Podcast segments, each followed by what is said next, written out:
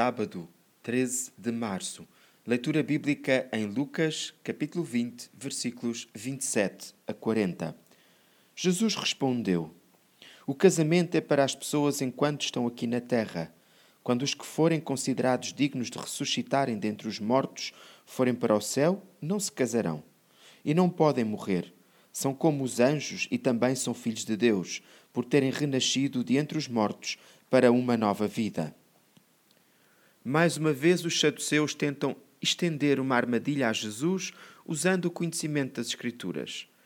Eles que não acreditavam na ressurreição dos mortos colocam uma questão sobre a ressurreição. Os religiosos, invejosos do poder e santidade de Jesus, não parariam até que fosse pregado numa cruz e acabasse por expirar. Pensaram que a morte de Jesus lhes traria vitória e alívio. Enganaram-se.